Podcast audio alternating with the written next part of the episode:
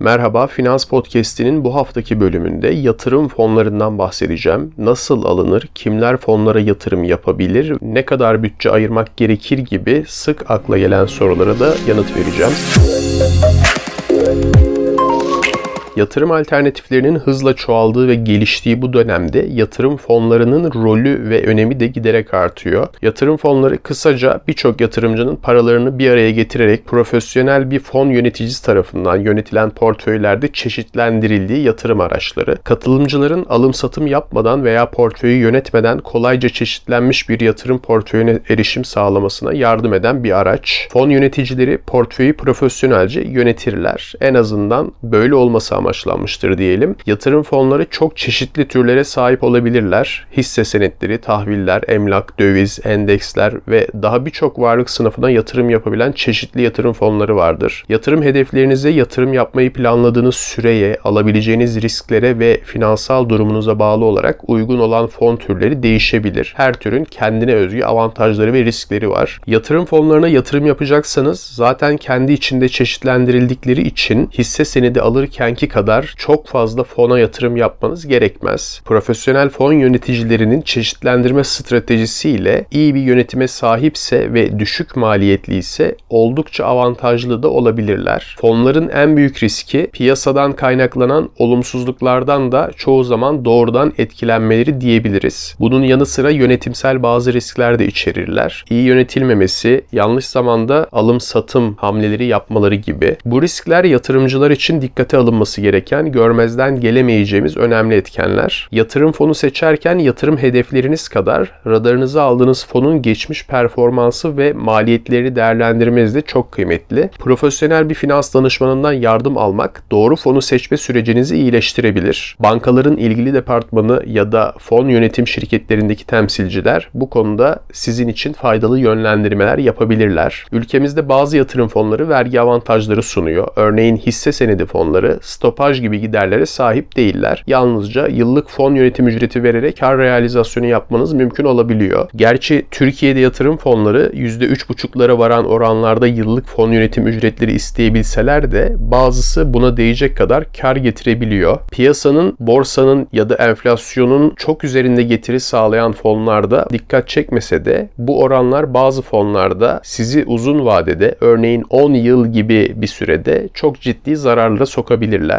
Düşük maliyetli fonlar uzun vadeli getiri potansiyeli taşıyabilir. Ancak yatırımın riskini ve hedeflerinizi unutmamak önemli. Uzun vadeli yatırımlar için yatırım fonları büyümeyi teşvik edebilir. Bu BES ile emeklilik alternatifleri arasında da popüler bir seçenek. Maaşlı çalışanlar her ay maaşından kenara ayırdığı bir miktarı BES hesabında bir emeklilik yatırım fonunda değerlendirerek yatırım fonlarından pasif olarak yararlanabiliyorlar. Ancak kendi yöneteceğiniz bir yatırım fonu portföyü dağılımı ile çok daha iyi birikimler gelirler elde etmeniz mümkün olabilir. Çeşitli temalarda özel fonlar da var. Petrol fonları, elektrikli araçlarla ve bunların pilleriyle ilgili fonlar, metaverse fonları, sürdürülebilirlik ve iklim değişikliği fonları, kadın girişim fonları, altın ya da eurobond yatırımı yapan fonlar, tarım veya sağlık fonları gibi birçok alanda normalde hisse senedi alımı yaparken aklınıza bile gelmeyecek alanlarda yatırım yapan fonlar var. Yaratıcı alternatiflerle neredeyse her alanda çok pratik birkaç talimatla var olabilmenizi sağladığı için yatırım fonları çok faydalı bir araç aslında. Yatırım fonları küresel ekonomiyi hareketlendiren ve sermaye akışlarını etkileyen önemli bir rol oynasa da küresel ekonomik trendler de yatırım fonlarının stratejilerini ve performanslarını derinden etkileyebilir. Türkiye'de yatırım fonları bireylerin ve kurumların tasarruflarını çeşitlendirmek ve büyütmek amacıyla kullanabilecekleri finansal araçlar olarak da öne çıkabiliyor. Yatırım fonları sermaye piyasası kurulu yani SPK tarafından denetlenir. Devlete bağlı Takas Bank Bank'ın web sitesi ve uygulaması da bulunan Tefas Fon platformundan fon karşılaştırmaları, çeşitli zaman dilimlerindeki getirileri ve kategorisindeki performansına bakılabilir. KAP yani Kamuyu Aydınlatma Platformu üzerinden de tüm fonların yıllık giderleri, yönetim kadrosu gibi ayrıntılara ulaşılabilir. Fonların genellikle kendi web siteleri ve bilgilendirme portalları da bulunmaktadır ama hepsine tek bir yerden ulaşmak açısından Tefas önemli bir görev üstleniyor. Türkiye'deki en yaygın yatırım yatırım fonu türleri arasında hisse senedi fonları, tahvil fonları, karma fonlar, emlak fonları, döviz fonları ve alternatif yatırım fonları bulunur. Bunların her biri farklı varlık sınıflarına yatırım yapıyor. Türkiye'de işlem gören fonların çoğu bazı istisnalar dışında tüm bankalardan satın alınabiliyor. Yani X bankasını kullanıyorsanız Y bankasının yatırım fonları menüsünden de X bankasının yatırım kolunun çıkardığı ve yönettiği fonu satın almanız mümkün. Ancak serbest fonların çoğunu sadece yöneten firmanın kendisinden satın alabiliyorsunuz. Serbest fonlar tefasta işlem gören standart fonlara kıyasla daha riskli ve agresif oldukları için sadece nitelikli yatırımcıya satılıyor. Benim yatırım yaptığım serbest fonlar genellikle herkese açık fonlardan daha iyi getiriler elde etse de bu fonlar her zaman daha yüksek getiri elde eder diye bir garanti sunmuyor. Bu arada nitelikli yatırımcı olma şartları eskiden biraz daha zor olsa da bugün o zamanlara kıyasla oldukça basit. Günümüzde banka hesabınızda 1 milyon TL üzeri nakit, hisse senedi, fon veya döviz gibi herhangi bir enstrüman varsa banka uygulamanız üzerinden nitelikli yatırımcı başvurusunda bulunabiliyorsunuz. Bu başvuru neticesinde nitelikli yatırımcı olduğunuzda artık serbest fonları da alabilir oluyorsunuz. Tabi bazı sözleşmeleri onaylamanız ve basit testleri geçmeniz gerekiyor. O aşamada bu dokümanlarda ve talimatlarda yazanları dikkatle okuyup bu işlemin risklerini anladığınızdan emin olun. Serbest olsa da olmasa da yatırım fonları yatırımcıların portföylerini çeşitlendirmelerine yardımcı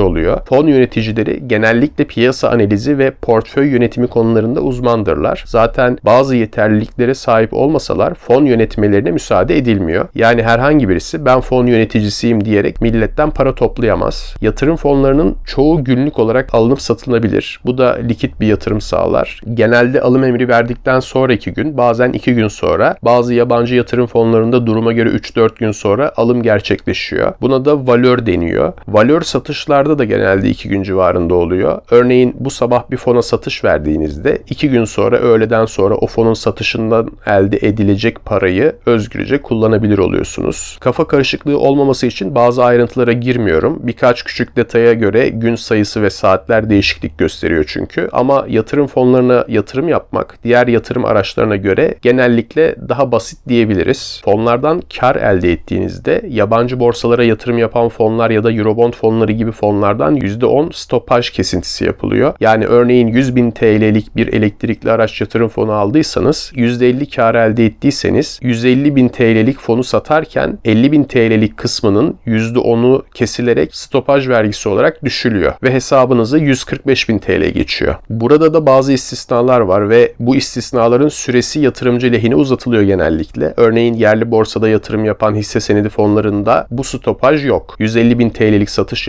yaptığınızda 150 bini de hesabınıza yatırılıyor. Tabi her gün fon yönetim ücreti adı altında yıllık belirlenen yüzdenin bir güne denk gelen kısmı fonunuzun içerisinden kesilmeye devam ediyor fonu tuttuğunuz süre boyunca. Fon yönetim ücreti için ayrı bir ödeme yapmıyorsunuz. %3 ise yıllık yönetim ücreti. Yatırdığınız paranın %3'ünün 365'e bölünmüş hali artık kaç TL'ye denk geliyorsa günlük olarak fon hesabınızdan düşüyor ve tefas ya da bankanızdan fon grafiğine veya o günkü ücretine bakarken yönetim ücreti düşmüş halini görüyorsunuz siz. Tefas üzerinden işlem gören fonlara bankanızdan yatırım yaparak birçok farklı fon türüne dahil olabilirsiniz. Tefas online bir platform olduğu için yatırımcılara herhangi bir fiziksel yerde bulunma zorunluluğu olmadan işlem yapma imkanı sunuyor. Tefas üzerinden yatırım fonlarının performans verilerine ve maliyetlerine kolayca ve detaylıca erişebilirsiniz. Tefas'ı kullanabilmek için bankanız ya da aracı kurumunuz üzerinden bir yatırım hesabı açmanız gerekiyor. Birçok banka ve aracı kurum hali hazırda Tefas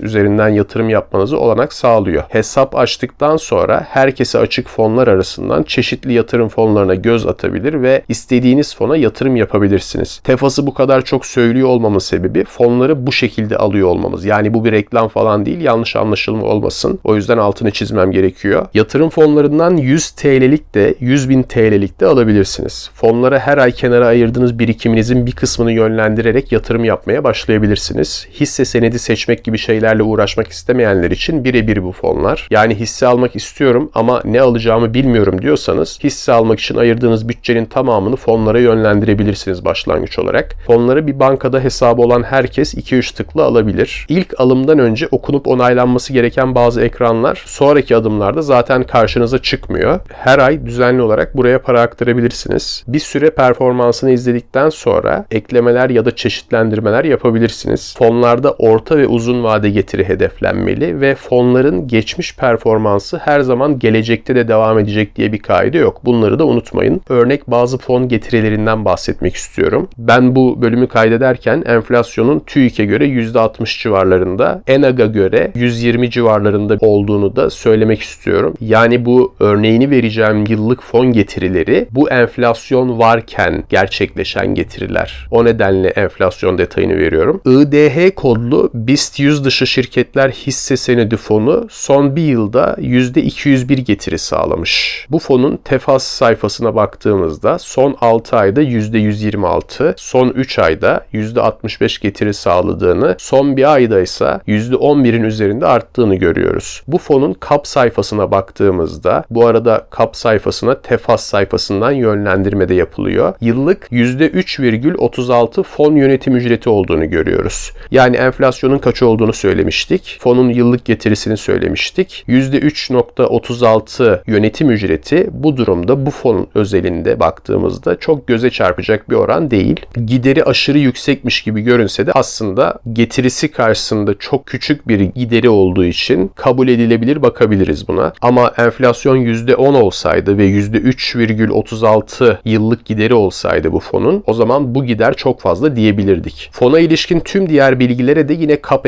ekranından ulaşabiliyoruz. Örneğin fonun kaptaki özet bilgiler sekmesindeki bildirim sorgu ekranına girdiğimizde son bir yıllık bildirimlerini sıralayarak fonun gider bilgilerine, portföy dağılım raporuna ve tüm diğer duyurularına bakabiliyoruz. Bu ekrandaki portföy dağılım raporu fonun hangi hisselere ya da yatırım araçlarına yatırım yaptığını, hangilerini aldığını, hangilerini sattığını, ne kadarlık alıp sattığını vesaire görebiliyoruz. Bu örnek üzerinden gidecek olursak bu rapordan yatırımlarının %92,38'ini hisse senetlerine, %5,27'sini borçlanma araçlarına yatırdığını, %2,35'ini de teminat olarak tuttuğunu görebiliyoruz. O nedenle bu rapor benim yatırım fonu alıp satarken en dikkat ettiğim döküman. Bazen bazı fonlardan zaten çok pasif yönetildiği için çıkıp içindeki hisseleri ayrı ayrı aldığım zamanlarda olabiliyor. Her zaman her alanda hisse senedi alacak ve takip edecek kadar vaktim olmadığı için yatırım fonları aldığımda oluyor yani. Bu fon için söylemiyorum ve bu bir yatırım tavsiyesi değil onu belirteyim. İlk örnek fonumuz için tüm ayrıntılara nasıl bakacağınızı detaylıca anlattığım için diğer örnekler için sadece yıllık getirileri söyleyeceğim. Merak ettiklerinize siz bakabilirsiniz. Son bir yılda en fazla getiren ikinci fon %192 ile IIH kodlu hisse senedi fonuymuş. Onu %189 ile TPP kodlu serbest fon takip ediyormuş. Mesela bu fonu almak için nitelikli yatırımcı olmanız gerekiyor. Nitelikli